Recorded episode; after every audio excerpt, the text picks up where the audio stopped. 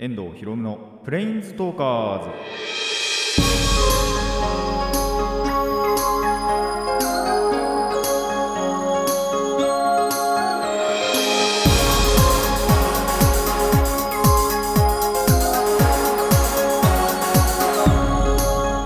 ラジオの前の皆さん、こんにちは。遠藤博夢のプレインズトーカーズパーソナリティの遠藤博夢です。この番組はマジック・ザ・ギャザリングのプレインズウォーカーたちがさまざまな世界へ旅できるがごとくさまざまな話をしようという番組です。まあ引き続きコロナがね、もうニュースで報道されているとすごい数いってて本当にやべえなと思うんですけど、まあ本当に引き続きあの警戒していかなきゃなと。まあプラスね、今雨もひどくって、一応まあ僕の住んでるところはそこまで被害はないわけですけれども、もう本当にね、いつ来るかはわからないので、そういったところも警戒していったあの、まあ、警戒したところでどうしようもないんですけどね、自然災害に関してはそれはどうしようもないんですけど、まあ来ないことを祈るだけ祈ろうかなとは思います。多少降る程度では全然いいんですけどね、やっぱザーって降られちゃうと、あの川はまあうちのところの川は氾濫しないとして、あの土砂崩れとかはね、土砂崩れが多分一番危ないですね。僕らの地域だと結構山多いんで囲まれてるっていうほどではないんですけど、でも山の方にやっぱ建ててる家とかも多いんで、その辺はちょっと怖いかなと思います。でまあコロナもコロナなんですけども、なんかこれちょっと聞いた話がありまして、信憑性はちょっとないんですけど、なんで本当にあくまで都市伝説的な話になるんですけど、そのお母さんが聞いた話で、あのー、まあやっぱり今すごい多いじゃないですか。結構もう本当にまた全国的に広がってると思うんですけど、それこそその東京の都内でその観測されてるコロナっていうのは、そもそも検査を受けてないんじゃないかっていう話がどうやらあるらしくて、そのまあクラスターが結構やっぱ発生してるじゃないですか。またでそのクラスターが発生して一人検査して、それが陽性だったらその場にいた他の人なんかももう全員陽性なんじゃないかみたいなっていうのが噂があるらしいんですよ、どうやら。でもそれちょっと納得しません？結構桁違いじゃないですか、都内だけなんでひゃくとかにひゃくとか言ってて、それを確かにそのいちにちで全部その検査してるっていうのは確かにおかしい話だなとも思うんで、ちょっと信憑性はないじゃないんですけど、納得はなんかできてしまうなっていう話ではあるんですよね。本当かどうかは知らないですよ、本当に。そのお母さんも聞いただけとはだし、あの噂って言ってたんで何とも言えないんですけども、ただまあ仮にそうだとしたら、まあでもだからどうしたって話ですけどね結局なんかちょっとでもウイルス持ってたら陽性にはその軽症でもねなってしまうわけなんで、そういった部分ではまああながち間違いでもないのかなと。やっぱりその検査をしてなくても陽性になってるっていうのはっていうのはやっぱりあながち間違いじゃないのかなとも思います。まあそれも本当の話かどうか分かんないですけどね。ただやっぱりそのそんだけねクラスターも発生してて、で陽性の人数もそれなりにいるっていうことは、結局まだまだ警戒しなきゃいけない。あのそれこそワクチンがねできるまではその元の生活に戻ることはまあまだまだないのかなということではあるので、あのやっぱその GoTo トラベルなんかもね言われてて、でそれも結構反対もされてるじゃないですか。まあ反対で間違いじゃないんじゃないかなって正直思います。てかそもそも結局そういう場面でね、これ今のこういう状況でどっか旅行に行きたいっていう人もそ、まあ、全くいないとは言わないんですけど、でもそんなにはいないんじゃないかなとも思うんですよね。そういったところもあって、まあ、その経済回すとかね、そういう観光地のあと工業みたいな工業ではいいのかな、まあそういったところの面では確かにいいのかもしれないんですけど、そもそもそれに行こうっていう人もそんなにいないんじゃないかなと、そこまで効果がないんじゃないかなとは個人的にはやっぱり思いますね。まあ実際これもどうかは分かんないんですけど、なんでまあ地域それぞれのそこにいる人々がまあ盛り上げていけばギリギリなんとかなるんじゃないかなっていうのも思うので、あの本当にできる範囲でね、あの応援とかそういったのをできたらいいんじゃないかなと僕個人では思います。僕は地元に対して何かができるかっていうと別にそんな何ができるわけでもないんですけども、あの皆さんの地域なんか一つでもね特色があれば、そう、そういった意味では僕の地元多分そんなに特色がないんですよね。だからなんですけど、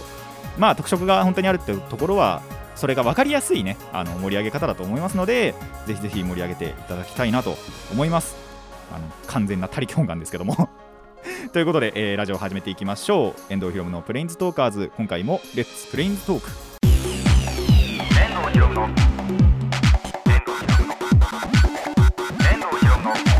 プレインズトーカーズ。改めましてこんにちは、遠藤ひろむです。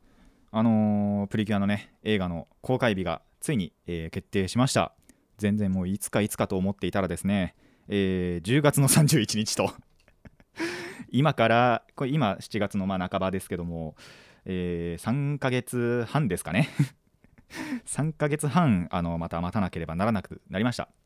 でもまあそのそれこそオープニングトークでちょっちらっと話しましたけど、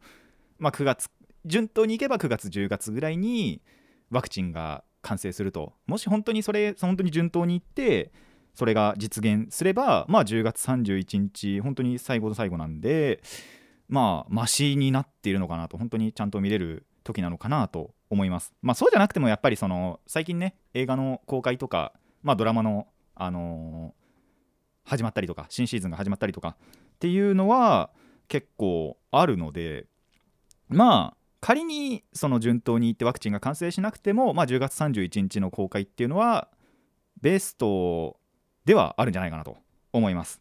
で代わりに、えっと、その単独の映画、まあ、今やってるのだとヒーリングとプリキュアですけど、そのオールスターじゃない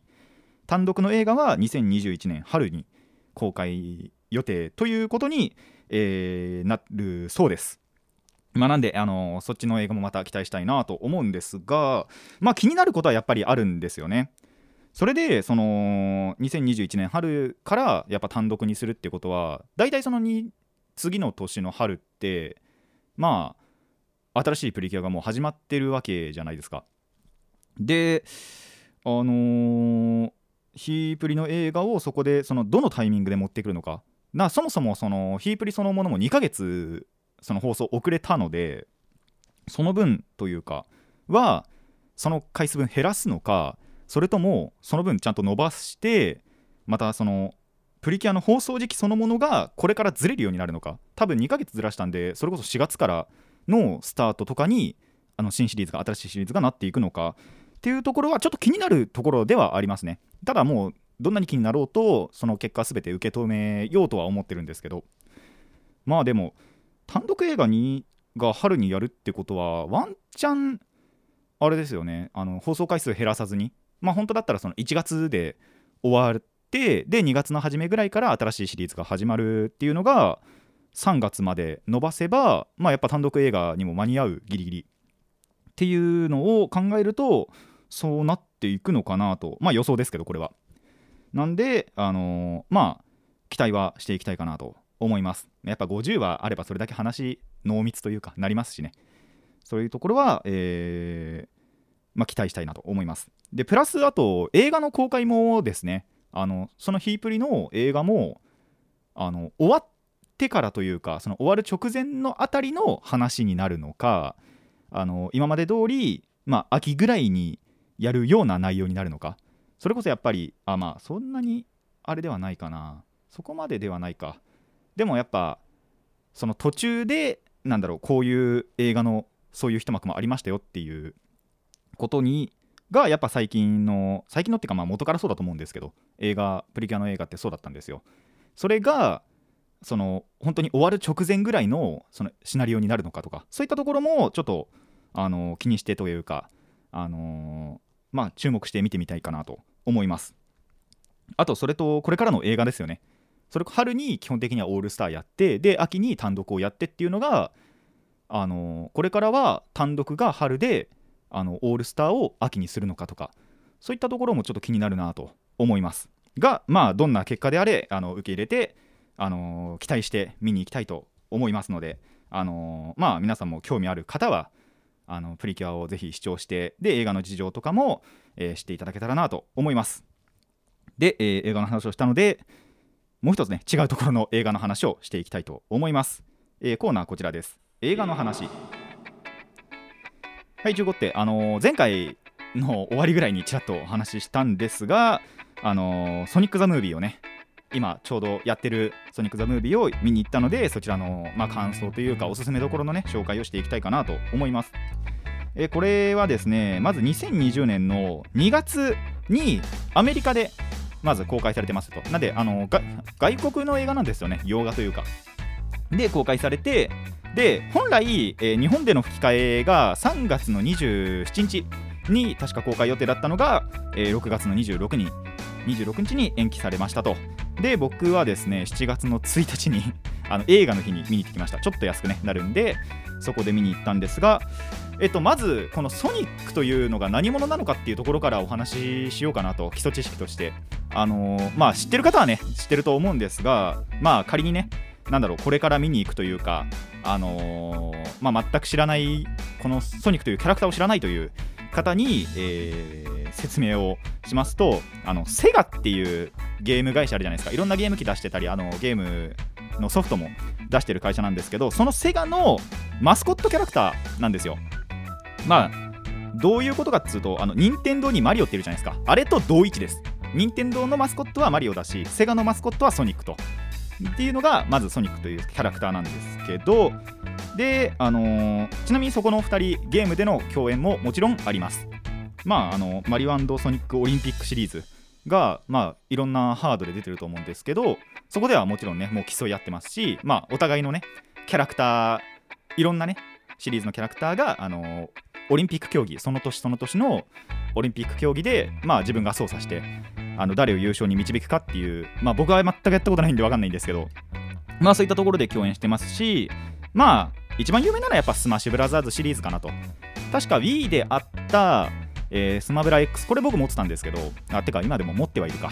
あのやってたんですけど、このスマブラ X から確かソニックが参戦して、まあそこからは多分全シリーズあの共演して戦い合ってるんじゃないかなと思います。まあ戦い合ったりストーリーではちゃんと共闘したりっていうのが、えーまあ、このふたりというか関係性というか、あのー、ゲーム会社のマスコットキャラ同士の、えー、戦いかなと思います。でそのまあ特徴といいますか、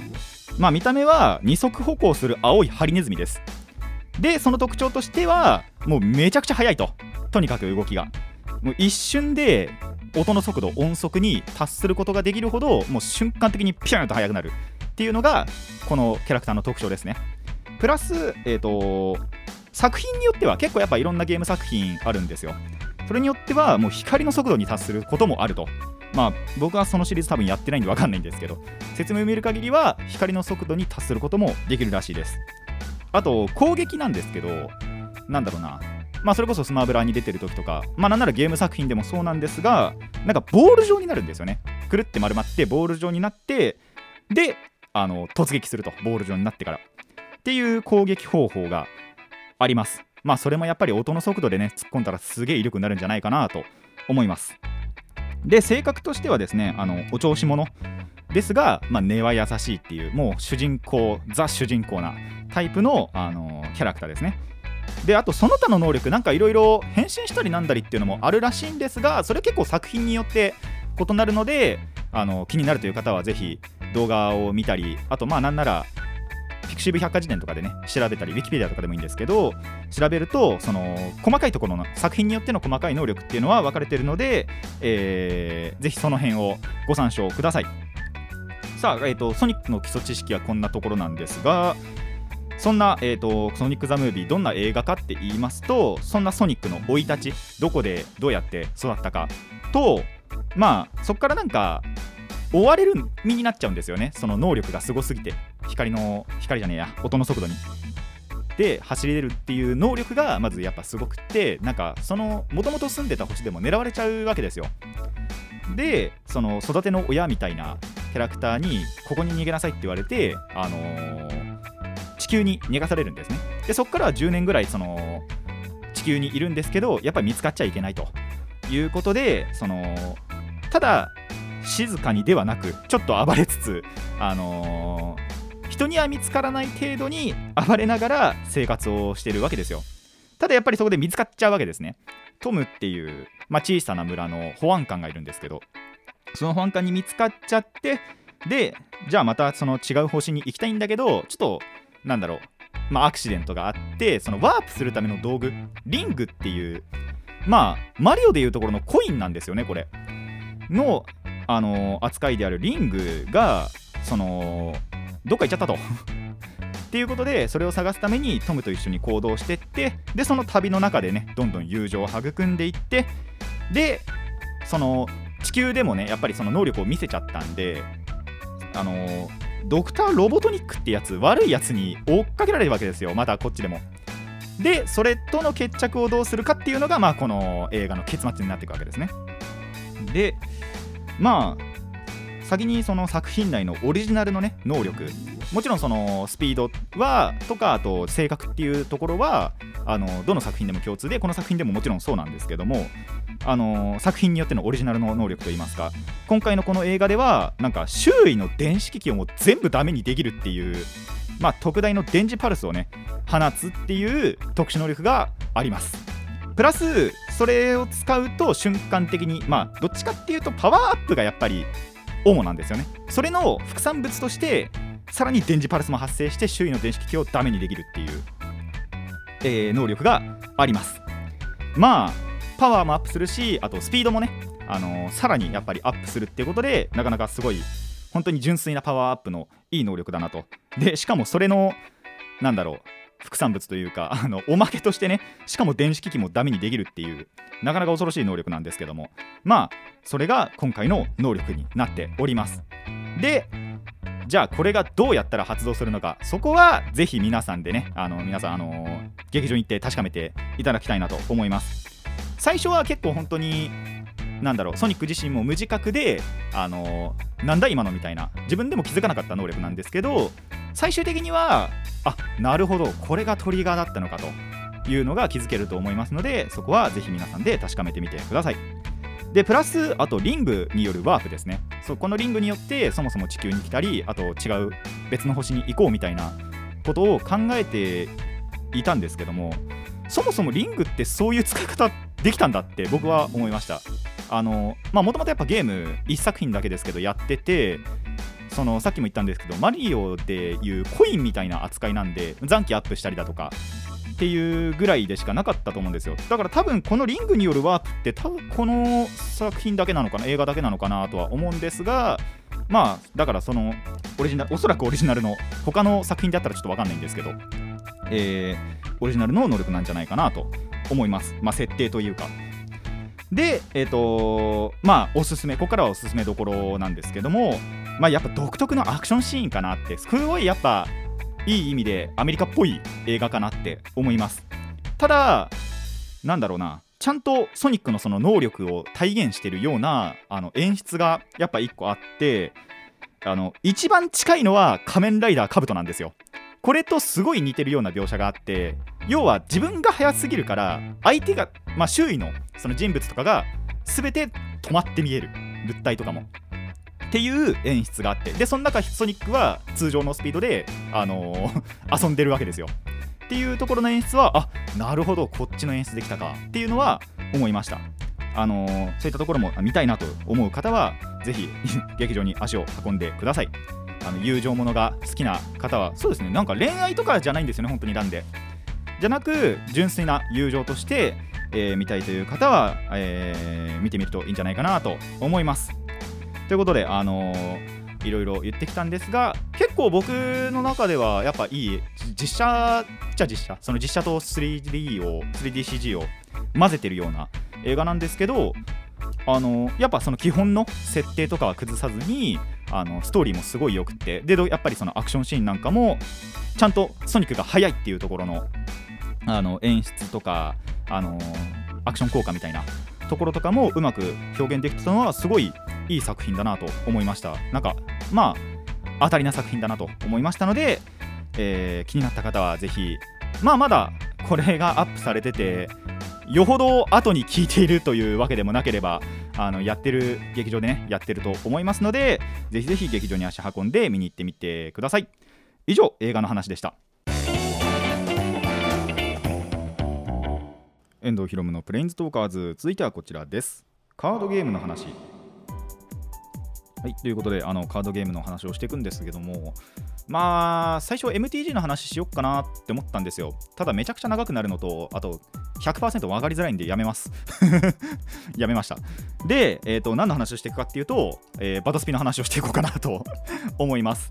結構やっぱり最近僕ら、まあ僕ともう一人だけですけど、中でわりかし流行りやっぱ始めたので、で僕は自分自身のデッキはないんですが、まあ、バトスピの、まあ、魅力といいますか、その辺を伝えていけたらなとちょっと思いまして、あのカードゲームとしての基本っていうのはやっぱりあるんで、そこは省いてやっぱバトスピならではの魅力を伝えて、あの皆さんにやっていただけたらなと思います。まあ、あとそういう目線でやっぱ動画とかも見ると、あのあなるほどこれはそういうことなのかっていうのが分かりやすくなると思うんじゃないかなと。でやっぱ作品に入りやすく、作品っていうか、えーと、このカードゲームそのものに入りやすくなったらいいなと、僕の望みです、それが。ということで、あのバトスピならではのシステムを紹介していこうかなと思います。まず、えーとまあ、大きく分けてよ、まあ、システムっていう面ではみっつですね、プラスアルファでちょっといっこなんで合計よっつお話ししていこうと思うんですが、えー、まずひとつめ、レベルシステム。まあ一応これも他のカードゲームでないわけじゃないんですよ。まあでも エムティージー でしか見たことないんですけど、えー、まあバトスピではですね、コアというのを消費して、まあ、まずはそのスピリットと召喚したりマジックを使ったりっていうのがあります。でそのスピリットとか、あとアルティメットって呼ばれるカードなんですけど、ああネクサスもあるか、えー、すべ大体ほぼほぼその場に残るカードにはレベルっていうものが存在して、そのコアって召喚するために消費するのもそうなんですけど、そのスピリットを維持するっていうためにも使うんですね。例えばよんコストのスピリットが召喚、えーと、召喚するとします。まあ自分のリザーブと呼ばれるところからコアをまずよっつ取り除きます。で、えーと、トラッシュに置いて召喚して、でそのスピリットを維持するためにさらにいっこそのスピリットに置かなきゃいけないんですね。これは本当にスピあのバトスピのシステムのところなんですけど、ただそれがいっこだとやっぱり弱いままなんですよ。で次のターンが来てそのよっつのコアがまた帰ってきます。リザーブに置かれます。でメインフェーズに入って、そのよっつを例えばその全部今さっき召喚したスピリットに置くとします。そうするとそのスピリットに、まあ、そのレベルっていうのが存在して、あのいっこの時はこの効果を持ってて、プラスあのバトルポイント、まあその攻撃力みたいな感じですね、 ビーピー が、えーまあ、何千ですよって書いてあるんですよ。でそれがまたそのよっつ足してごこになると、あのー、レベル進化して、あのー、じゃあ今このレベルだから ビーピー が上がって能力もさらに追加されますよっていうのが書いてあるんですね。そのコアの管理っていうのがやはり一つの、えー、魅力かなと思います。実そのスピリットとか、あと、まあ、ネクサスって呼ばれるカードもそうなんですけど、その自身に載せてあるコアの数によってどんどんどんどんパワーアップさせることができる。これはなかなか他のカードゲームにないことなんじゃないかなと思います。でそれをそのやっぱ強いのをいっこコアを置いて作るのもいいし、あのコア少ないいっこいっこいっこいっこいっこつって横に並べるのももちろんありというのの、その使い分け、柔軟な発想っていうのは、えー、いいところというか、そのカードゲームとしていいところなんじゃないかなと思います。でもう一つが、えー、軽減シンボル。まあさっきのじゃあよんマナの、えー、スピリットでもういっこ例に出したいんですけど、例えばそのよんの横にそのシンボルと呼ばれるものが、軽減シンボルと呼ばれるものが大体存在するんですね。まあ存在してないカードの方がほとんどないんですけども、よんじゃあ赤赤とします。そうすると、えーと、場に赤いシンボルがあればその分だけコスト軽減できると。じゃあ先にさっきのそのよんコストのクリーチャーでスピリットで、まあ、それに赤のシンボルがいっこあるとします。じゃあ次にまた同じのを召喚したい、次のターンに召喚したいって時には赤のシンボルがいっこすでに場にあるので、その分軽減してさんコストで出せると。で最大そのよん赤赤なんでにコストまで軽減できる。じゃあ仮にまた同じのを次のターン召喚するっていう時には赤のシンボルがもうすでに場にふたつあるので、今度はにコストで召喚できるというのが、えー、軽減シンボル。これもちろんマジックとか、あとネクサスという呼ばれるカードにも、えー、存在していて、とにかく場にあるシンボルの数だけ次に出すカードは安くできるというのが、なかなかこれも、あのー、一応コスト軽減能力っていうものそのものはあのどんなカードゲームにも存在すると思うんですけど、あの自身が持つというのは、えー、珍しいと思います。だいたいそのそれこそ エムティージー で例を出すと、そのクリーチャーがいる限り、えーと、他のカードのコストを下げるとかっていうことの方がやっぱ多いんですよね。デュエルマスターズとかもそうなんですけど、それがその自身がしかもほとんどのカードが持ってるっていうのが、まあデッキの構築とかもしやすくなりますし、あと色さえ合ってればそのいいんで、そあのー、種族あのデュエルマスターズだと特にそうで、この種族だけをコスト軽減するとか、あと エムティージー でもこの色だけを軽減する、でそれがいないとやっぱり発揮されないっていうことが多いんで、そういうのがなくていいっていうのが、ま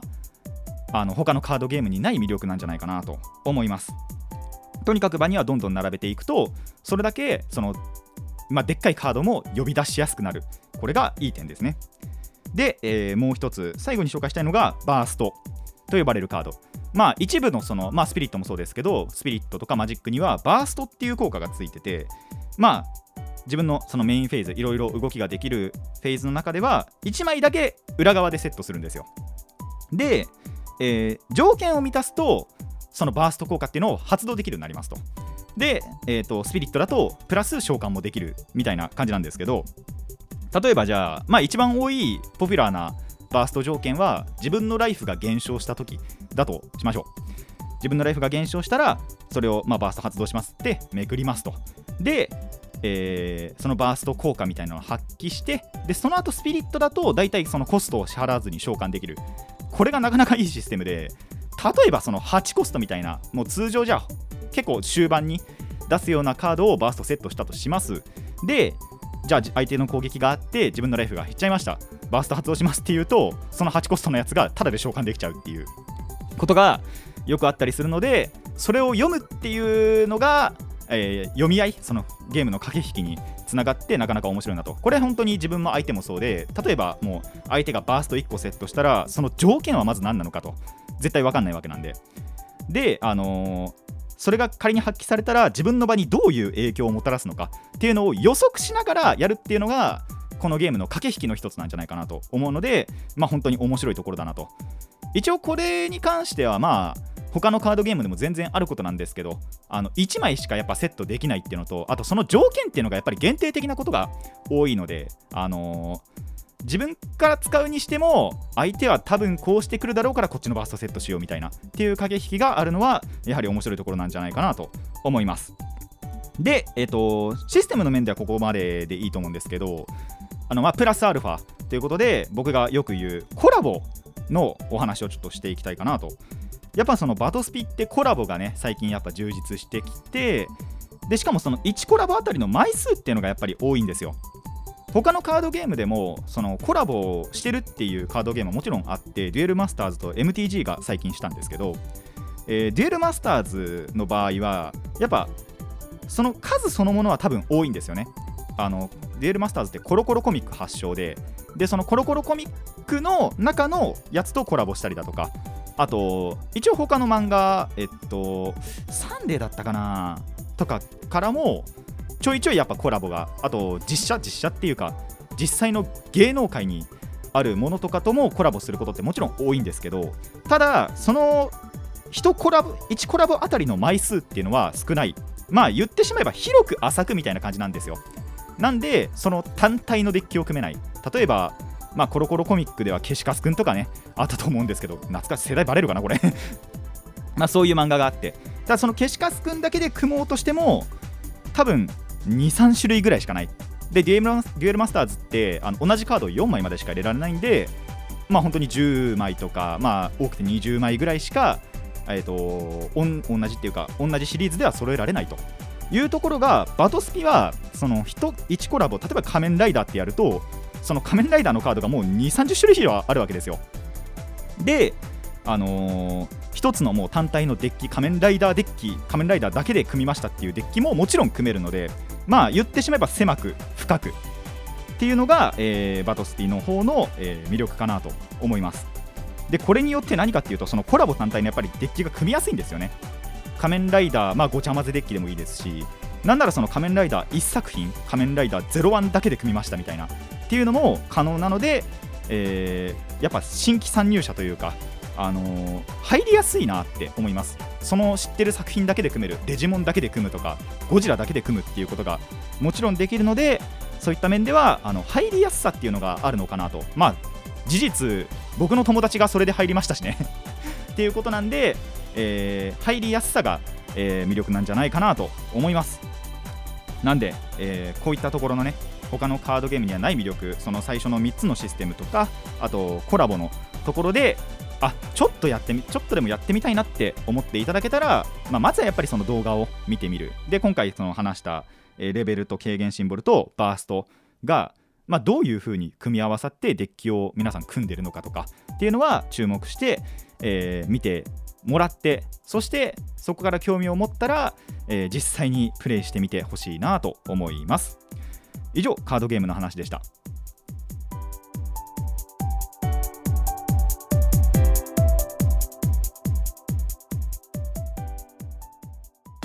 遠藤ひろむのプレインズトーカーズ、そろそろお別れの時間になってまいりました。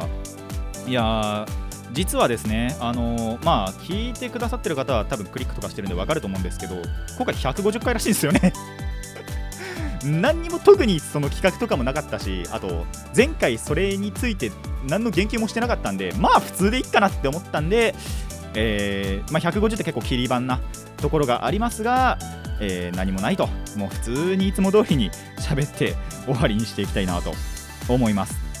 まあそうですね、やっぱプリキュアのあれが決まったのもいい、あのー、お知らせだったなと思いますし、まあちょっとまたここからねさんかげつ待たなきゃいけないっていうのがなかなか僕の中では長いなって思うんですけど、まあそれは仕方がないと。あとやっぱ調整してるんでしょうね。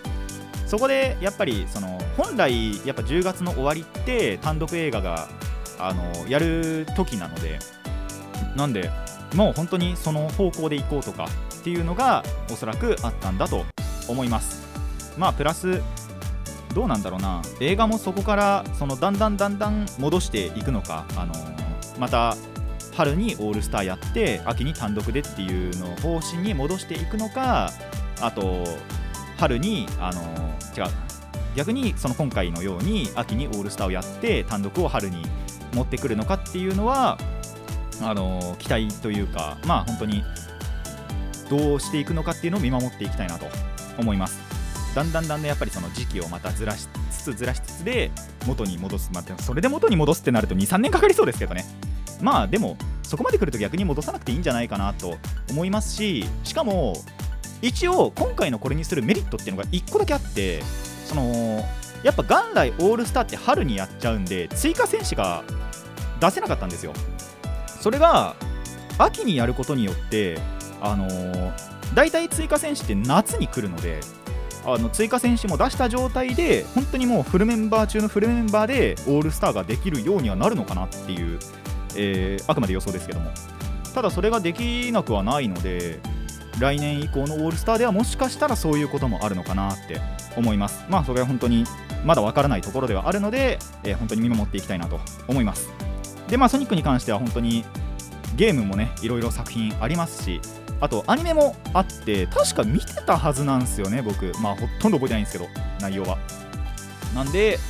えー、気になった方はねあのアニメとかもちょっとあのー、検索とかしていただきたいですし、まあ、ゲーム作品もね本当にいろいろあるので、あの好みの作品を、まあ、プレイしてみてもいいですし、まあ、実況とかでもね見るだけでもソニックというものを学べると思いますので、あのー、知っていただけたらなと。で映画は本当に映画としてね一本の映画としてもいい作品だったので、あのーまあ、ソニックを知らないよっていう方でも一つね映画を見るという機会だと思って見ていただけたらなと思います。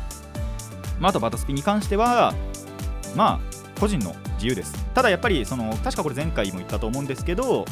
あの趣味を増やしたいとか、あと全く趣味が逆になくていっこでも持ちたいっていう方にカードゲームってやっぱりおすすめ。カードゲームとかやっぱりアナログゲームっていうのが今はねやっぱあのやるの難しいなとも思うんですけど、ただあのおすすめそのものはしたいなって思ってるので、あの興味ある方はまあ本当にどんなカードゲームでもどんなボードゲームでもいいので、あの YouTube とかで動画で検索していただいて、で自分があこれやりたいなって思ったものをやっていただけたらと思います。僕はその手助けになれればと本当に思っているので、まあこれを知りたいんですけどどういう感じですかみたいな、まあ僕カードゲームみっつよっつしか知らないんですけどありましたら、えー、メールをいただけたらなと思います。ということでこの番組ではお便りを募集しています。疑問や反論、意見はもちろんのことを朗読してほしい作品も募集しております。どのお便りもラジキャスネットのメール送信フォームまでお寄せください。たくさんのお便りお待ちしてます。えー、ということで、それでは今回はここまでといたしましょう。遠藤ひろむのプレインストーカーズ、ここまでのお相手は、えー、この収録のある前日ですね、えー、扇風機の掃除をしました。あまりにもちょっと埃がかぶりすぎてて、あのー、回す分にはいいんですけど、特に埃が散るとかはないんですけど、あの固まっちゃってて、ただ見栄えが悪いなって思ったので、えー、水洗いをしました。な遠藤ひろむでした。また次回もレッツプレインズトーク。